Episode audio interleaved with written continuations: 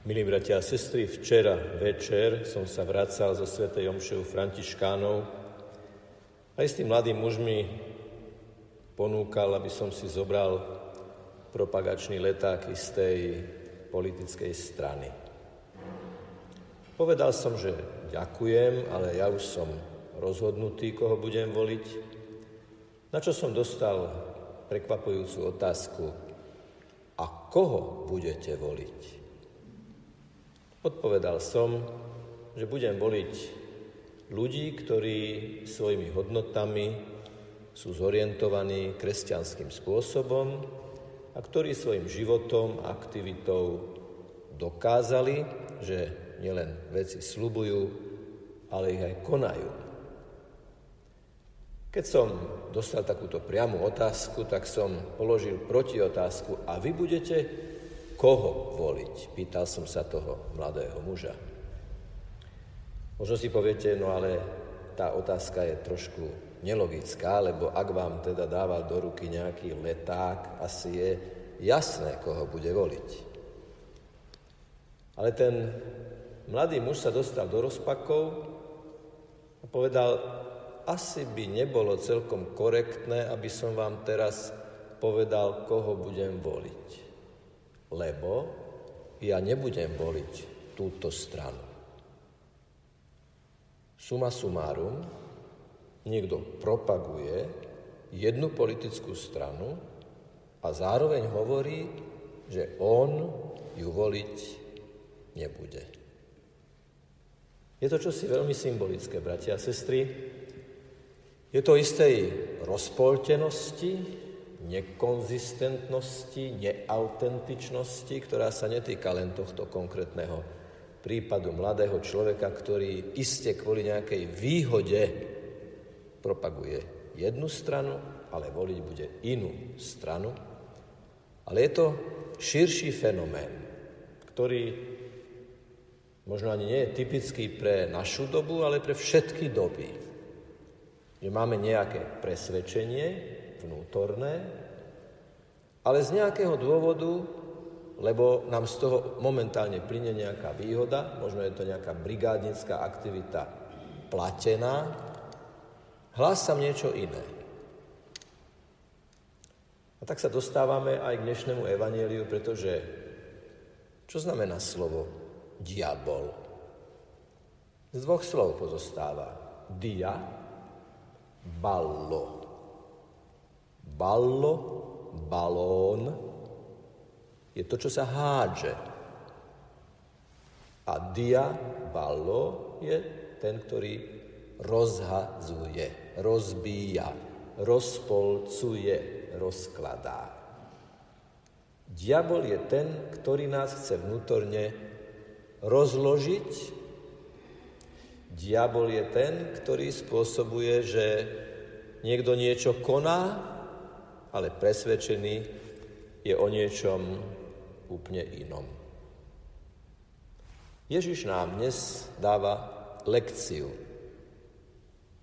Zvykneme pri tomto evaneliu analyzovať tie tri pokušenia, ale dovolte, aby som dnes analyzoval len spoločného menovateľa týchto pokušení. Čo chce diabol vo všetkých troch pokušeniach? Aby ho Ježiš poslúchol.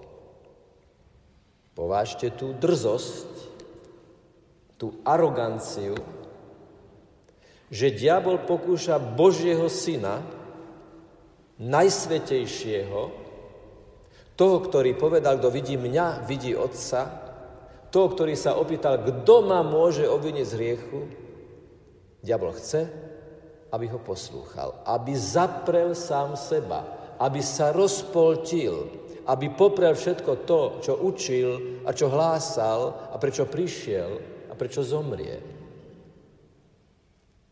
Ježiš nás učí, a všimnite si tie reakcie, že Ježiš sa nezaoberá diablom, neanalizuje jeho, ale vždy poukazuje na to, čo je Božie, čo je Božia vôľa a čo je Božie slovo. Keďže sme ľudia, drahí bratia a sestry, každý jeden z nás sa dostaneme do pokušení. A diabol, rozkladač, rozhadzovač, chce, aby sme ho aj my poslúchali. Chodíš do kostola, vyznávaš krédo, modlíš sa, aj rúženec, ale teraz urob niečo úplne iné čo ti práve by zachutilo, čo by sa ti práve zapáčilo, pre tú chvíľku slasti. Ale to nám už diabol neprezradí, pokušiteľ, že po tom, čo to urobíme, budeme ešte ubitejší. Lebo on nám nikdy nemôže dať vnútorný pokoj. A tak Ježišové slova, choď odo mňa, Satan, nás učia ignorovať zlého ducha do tej miery, že ak sme v pokušení, musíme vždy volať Ježiša. Uprostred pokušenia nemáme analyzovať diabla ani predmet jeho pokušenia. Ako ma toto mohlo napadnúť? Práve mňa. Ako sa práve vo mne mohla zrodiť vôbec takáto myšlienka, takýto nápad, takéto pokušenie, takýto obraz? Nie. To, čo nás Ježiš učí, je povedať, Ježišu, stoj pri mne. Ježišu, pomôž mi. Ježišu, daj mi silu. Lebo my nemáme na to, aby sme s rozkladačom, satanom, diablom priamo komunikovali. Nikdy. Ak sú exorcisti, tak sú to ľudia zaštítení církvou, poverení biskupom, s veľkou diskrétnosťou a vnútornou silou. Ale my ľudia každodennej praxi sa máme držať za ruku toho, ktorý nám hovorí, bezo mňa sa nestratíte. Lebo bezo mňa nemôžete urobiť nič, ale so mnou môžete prejsť aj veľkými úskaliami pokušení. Nemusia to byť nejaké dramatické veci. Predstavme si, že nám napríklad rozkladač našepkáva v spoločnosti aby nás rozložil vnútorne medzi nami vo vzťahoch. Povedz tú ohovárku. Možno to ani nie je isté o tom človeku, tá informácia. Len sa to tak hovorí o ňom. Ale zahviezdiš. Kto to vie, len ty to vieš. Kto to povie, len ty to povieš. Všetci sa úsmejú, začudujú, priložia možno aj oni svoje polienko. Ale ty vyslovíš to slovo a už vieš, že si to nemal, nemala urobiť, nemal som to nemal urobiť a diabol triumfuje. Ale ako náhle mám to slovo na jazyku, ako náhle už, už, už sa zdá, že ma niečo, niekto nutí, aby som to vyslovil, poviem, Ježišu, buď so mnou, daj mi silu konať to, čo vyznávam. Daj mi silu, aby som na jazyku mal to, čo mám v srdci.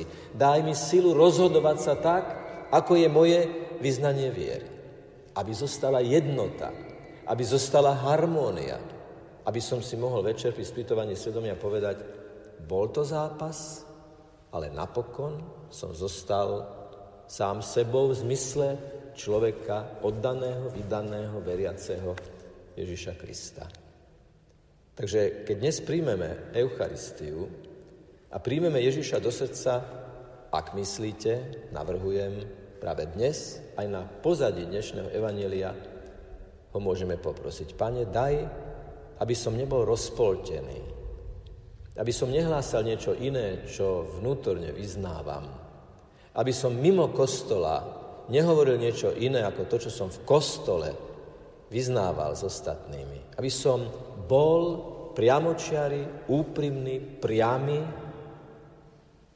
autentický. A potom budem svedectvom pre svoje prostredie, ba viac, budem mienkotvorný, lebo kde štyria ohovárajú a piaty sa vôbec nepridá, nemusí povedať ani jedno jediné slovo, ale svojim mlčaním povedal veľa. Ty nepovieš nič, ty nevieš nič, ty nepridáš nič. Nie, lebo pán to nechce, Boh to nechce. Nech je pochválený Pán Ježiš Kristus.